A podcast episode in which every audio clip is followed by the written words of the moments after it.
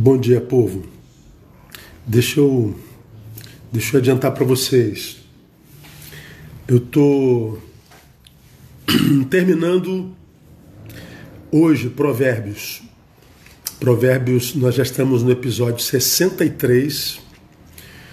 E Provérbios é um livro que repete muitos versículos e repete muitos temas. Por exemplo, o tema sabedoria é, são dois terços do livro.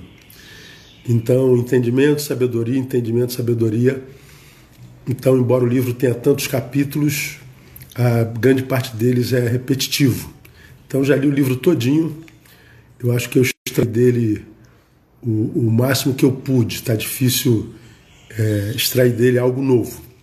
Então, estou terminando aqui esse projeto Provérbios e na semana que vem eu provavelmente não volte com gotinhas, vou descansar.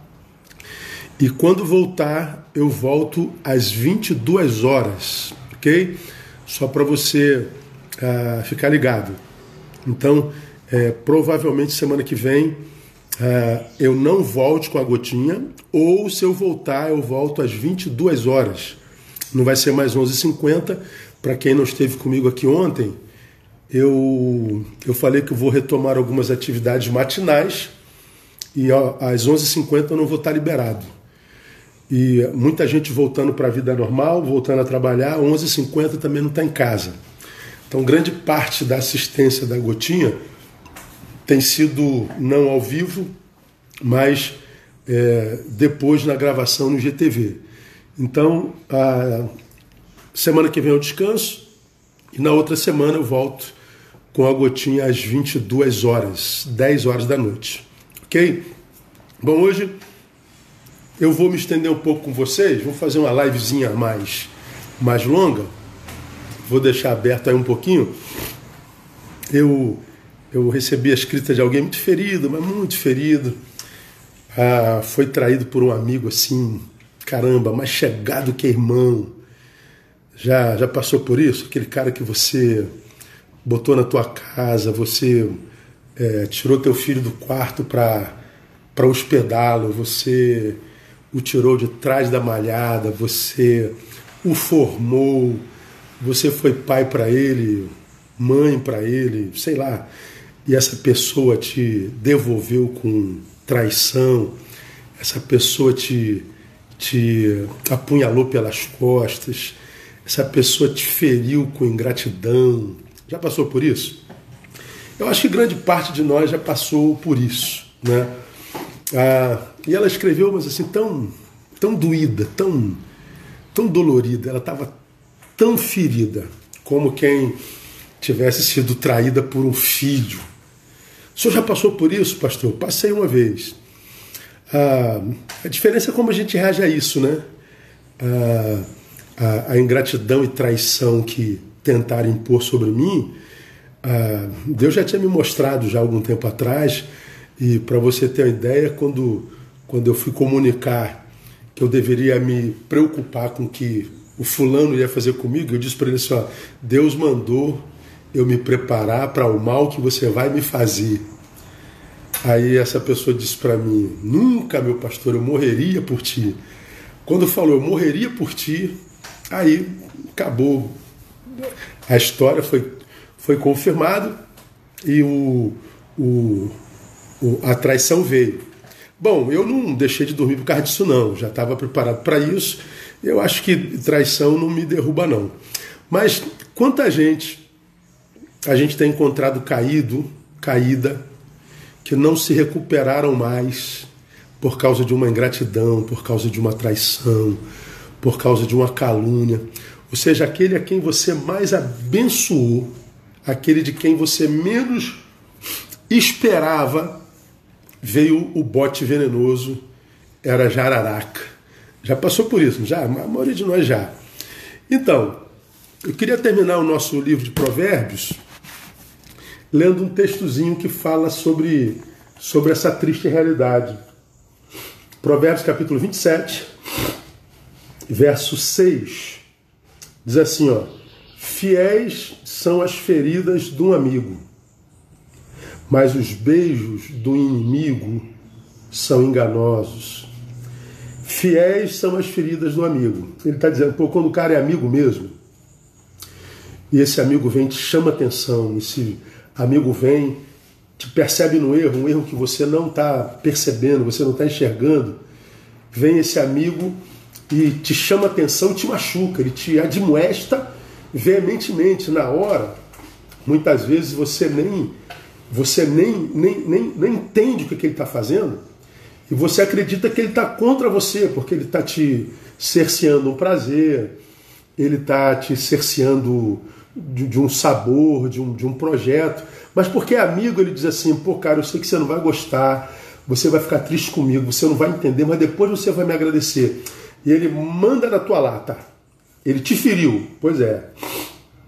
A ferida do amigo, benção, ser amigo. Mas o texto está dizendo: a desgraça é o beijo do inimigo. O beijo é um símbolo de carinho, o beijo é um símbolo de intimidade, pressupõe proximidade. A gente não beija qualquer um, nem no rosto. O beijo é para os mais íntimos, para os que habitam é, coração. O beijo é um, é um, tem um poder simbólico maravilhoso. Além de ser gostoso, o poder simbólico do beijo é tremendo. Pois é, esse texto fala do beijo símbolo de intimidade, de proximidade, de carinho, de afeto, de amor, só que dado por um inimigo. Como muitos de vocês já citaram aí, lembra que personagem na Bíblia? Judas Iscariotes, que deu o beijo da traição, beijo da traição. Todos nós conhecemos a história de Judas. Eu queria levá-lo esse texto do beijo nessa última livezinha de provérbios, mais longa um pouquinho, está lá em Mateus 26, 48 a 50, diz assim, ó, ora, o que o traía lhes havia dado um sinal, dizendo, aquele que eu beijar, esse é, prendei-o. E logo aproximando-se de Jesus, disse, salve Rabi, e o beijou. Jesus, porém, lhe disse: a resposta de Jesus é fenomenal. Diz assim: Amigo, aqui vieste. Nisto, aproximando-se eles, lançaram mão de Jesus e o prenderam. Bom, agora eu vou desligar um pouquinho os comentários para você não perder o que eu tenho para te dizer hoje, ok? Quem escreve se distrai. Então, a resposta de Jesus foi brilhante. O inimigo, disfarçado de amigo, veio lhe fazer um carinho através de um beijo. Mas era o inimigo. E o texto que nós lemos aqui diz: é enganoso, é maligno, é perverso, é peçonhento, é jararaca, é mortal, é cilada, está a serviço de quem mata, rouba e destrói. Mas ele vem com a postura de amizade. Ele vem com postura de amigo. E aí? Como é que a gente discerne? Bom, a resposta de Jesus, cara, nos dá uma, uma lição maravilhosa a respeito da amizade. Em Jesus a gente aprende algumas coisas. Primeiro, que a verdadeira amizade, ela é, sobretudo, manifesta.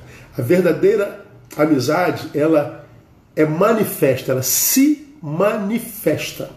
Ou seja, não existe amizade platônica. Nós já falamos aqui, amor platônico existe. É aquele amor que a gente pode nutrir por alguém, sem que esse alguém jamais saiba que foi amado. É um amor que não se materializa. Ele fica no campo do sentimento, da imaginação e da projeção. Mas é um amor não manifesto. Esse é o amor platônico. Amor platônico, a gente já ouviu falar. Só que esse amor platônico é, para mim, o maior reducionismo que se pode dar a, um, a, uma coisa tão preciosa que é o amor. O amor verdadeiro, ele tem no Evangelho. O Evangelho diz que amor é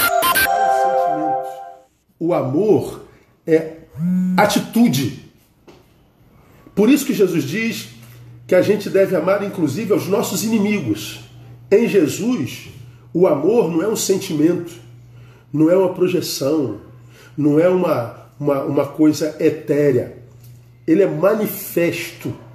E ele diz que eu tenho que amar até o meu inimigo. Ele está dizendo o seguinte, Neil, se você foi tornado nova criatura, você está capacitado para amar gente de quem você não gosta.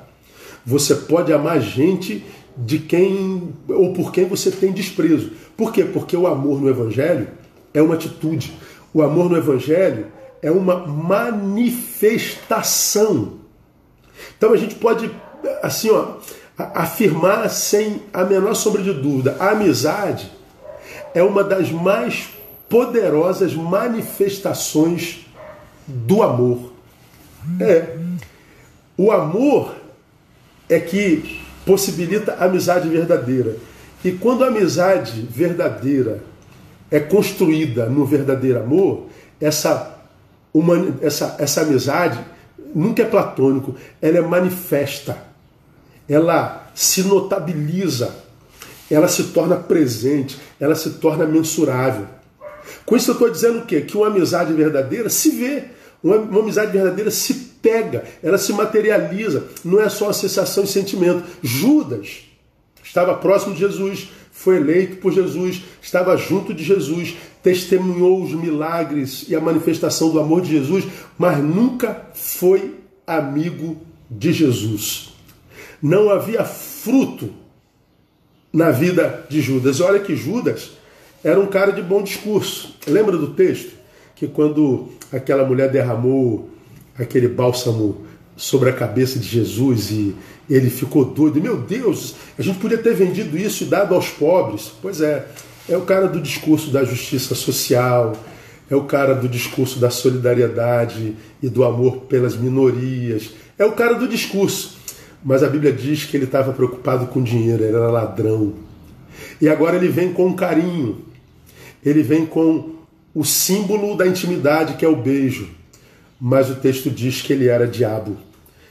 Tendo o diabo entrado em Judas, foi tratar com os fariseus como havia de prender Jesus. É um diabo que transformou o amigo em negócio, que transformou Jesus numa fonte rentável, tentou ganhar dinheiro com Jesus. Diabo. Então, é, é, uma amizade verdadeira, ela é manifesta. Se você não vê essa amizade, então não chame isso de amizade. Talvez não seja amizade coisa nenhuma, talvez seja só um, um contemporâneo de história. Estamos vivendo a história na mesma época. É só um companheiro contemporâneo de história.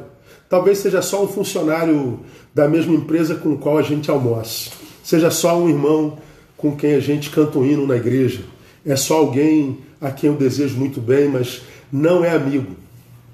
E é interessante, às vezes a gente pensa que alguém é nosso amigo só porque nós somos amigo desse alguém, né? Andréia, minha esposa, esses dias, é, diante de uma situação que ocorreu é, com alguém a quem eu admiro muito e para quem tenho sido amigo há muito tempo, ele falou assim: Ney, eu posso te falar uma coisa hum, com toda sinceridade? Fulano não é teu amigo. Falei, que é isso, amor? A gente está junto há tantos anos. E ela foi pontuando um monte de coisas. Você sabe que eu ouvi a minha mulher? Não pense que todos aqueles para quem você empresta a sua verdadeira amizade te devolvem na mesma proporção. Amigos, amizade se manifesta, a gente vê, a gente mensura, é provada. Quando a amizade é verdadeira, não há dúvida. A gente aprende isso com Jesus. Segunda coisa que a gente aprende com Jesus, a verdadeira amizade só é verdadeira se ela tiver um propósito. Tem propósito a amizade? Então ela não é verdadeira. Olha que coisa interessante, irmão. O inimigo Judas veio beijar Jesus, veio amar ao seu amigo. Jesus já sabia da intenção daquele inimigo travestido de amigo.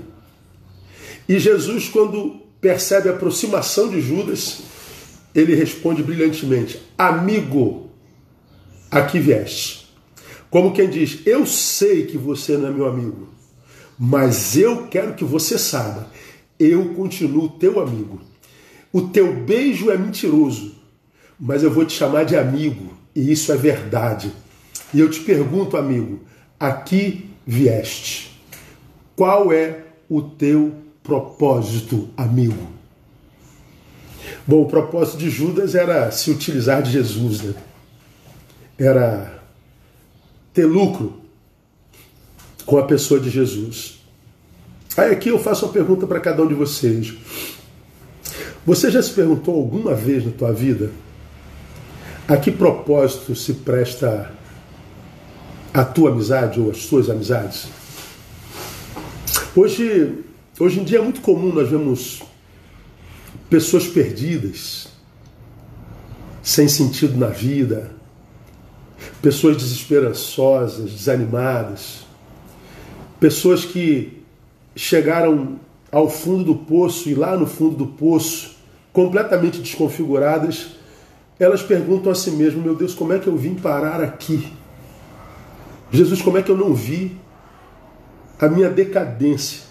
Pessoas que chegam a um lugar no qual elas se desconhecem e elas perguntam como é que eu vim parar aqui, meu Deus, o que, que aconteceu comigo? O que, que eu fiz comigo? Olha, a resposta é quase sempre a mesma. Suas amizades.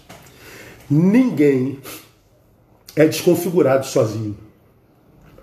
Qualquer pessoa que me ouve aqui, que não está bem na vida, não sabe como você foi para aí, eu te dou uma dica, começa a fazer uma retrospectiva das tuas amizades. Começa a, a se lembrar de com quem você sentou, com quem você esteve, com quem você compartilhou sua alma, seus projetos, seus sonhos. Veja quais eram os propósitos da sua, das suas amizades e, sobretudo, veja se elas tinham algum propósito. Por que, que eu preciso pensar nos propósitos da minha amizade, irmão. Porque o outro, ele exerce poder sobre nós, consciente ou inconscientemente. Então o outro ele pode ser um reconstrutor de nós mesmos ou um destruidor de nós mesmos. Como diz Padre Fábio de Mello, no seu livro Quem Me Roubou de Mim, o, o amigo pode ser um ladrão que me rouba de mim, e o amigo pode ser alguém que me devolve a mim. Ele pode ser um demolidor ou pode ser um reconstrutor. Bom, nós vemos alguns textos na Bíblia que falam sobre isso. Sobre um deles eu já falei com vocês. O amigo ama em todo tempo. Para angústia, ele se transforma em irmão. É na angústia que o verdadeiro amigo se transforma em alguém que parece que tem uma relação consanguínea com a gente. Mas ao mesmo tempo a palavra diz em 10, 17 de Mateus: acautelai-vos dos homens. Tome Cuidado com os homens.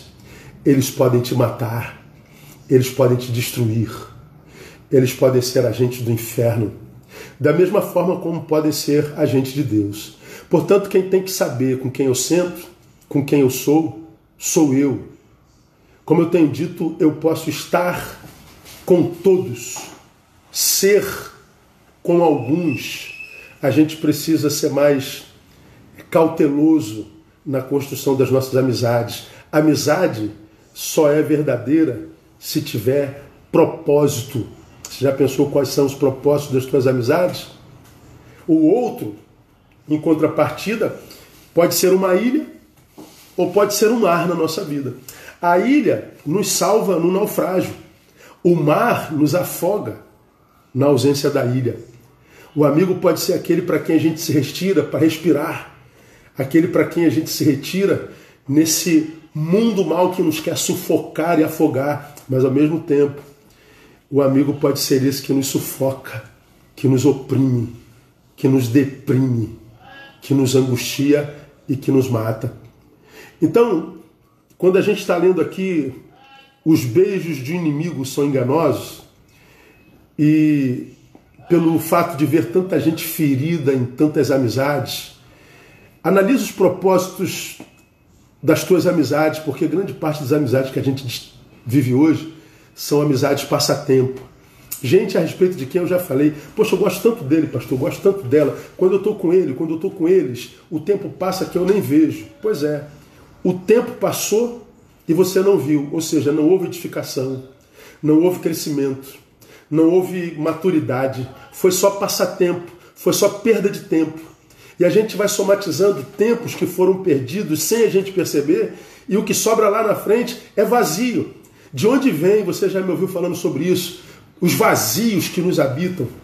Meu Deus, pastor, é um vazio que chega a me sufocar. O que são vazios? Vazio é vida não vivida. Vazio é tempo perdido em projetos e relações que não deram em nada e não nos levaram a lugar nenhum. Foram simples perda de tempo. Nossas amizades verdadeiras têm propósito. E eu termino a nossa super gota de hoje. A amizade verdadeira só vale a pena se não nos desviar do nosso propósito de vida. Ela não só tem propósito, mas ela não nos desvia, desvia do nosso propósito de vida. Judas se deformou, Judas se perdeu, abandonou a vocação, portanto, a razão para a qual nasceu e foi chamado, adoeceu em seu senso de valores, morreu espiritualmente, e Jesus continuou mesmo, amigo. Amigo, a que vieste? Jesus não permitiu que aquele que beija, que aquele que acaricia, que aquele que é passatempo, deformasse o seu propósito de vida. Então, a pergunta que eu deixaria para cada um de vocês hoje é a seguinte: o lugar onde você está hoje na sua história. Hoje é dia 19 de junho de 2020. Onde você está hoje, historicamente, existencialmente falando? Você acredita que onde você está é exatamente o lugar onde Deus planejou para você no dia 19 de junho de 2020? Você é o que você acredita Deus para essa data sonhou com você lá atrás? Você acredita que essa qualidade de vida que você vive hoje, isso aí que você é, conhecendo o Deus que nós conhecemos, você acredita que para 19 de junho de 2020 foi isso mesmo que Deus sonhou para você? Se sim, parabéns. Agradeça seus amigos, eles te ajudaram a chegar onde você está. Nós somos o resultado dos nossos encontros. Mas se você está longe do que você imagina Deus sonhou para você nessa data, se você está entre aqueles que eu acho que a maioria diz assim, não, não é possível que Deus tenha sonhado isso para mim. Não é possível que é esse lugar que Deus sonhou para mim nessa data. Não é possível que um Deus bom, perfeito, que é Pai, tenha planejado que eu estivesse aqui, vivendo isso, aonde eu estou, desse jeito. Ele não pode ter sonhado isso. Pois bem, se você é desses, Repense suas amizades, porque certamente eles também te ajudaram a estar aí. E se a gente continuar com as mesmas relações, nós permaneceremos nos mesmos lugares. Não é bom só. Só é bom com. Isso é uma questão genética, está lá no Gênesis. Edêmica, está lá no Éden, lá no início é bom com. Todavia, como a Bíblia diz que a gente tem que se acautelar dos homens, acautelai-vos dos homens, ele está dizendo, Neil, amadureça, para que você construa amizades verdadeiras. Porque existem amigos que, quando agem, podem até te machucar, mas essa dor foi para o teu bem, porque era amigo de verdade. E há amigos que te beijam, que autenticam tudo que você faz, que acolhem você em todos os teus erros, todos os teus erros, mas eles não estão te abençoando, eles estão te amaldiçoando. Repense suas amizades. Tenha coragem de perder gente. Por quê? Quem tem medo de perder gente acaba se perdendo de si por causa dessa mesma gente que teve medo de perder. Que Deus nos abençoe e nos dê um fim de semana muitíssimo abençoado. Amém? A gente se vê daqui a uma semana, se Deus permitir. Beijo, Deus abençoe.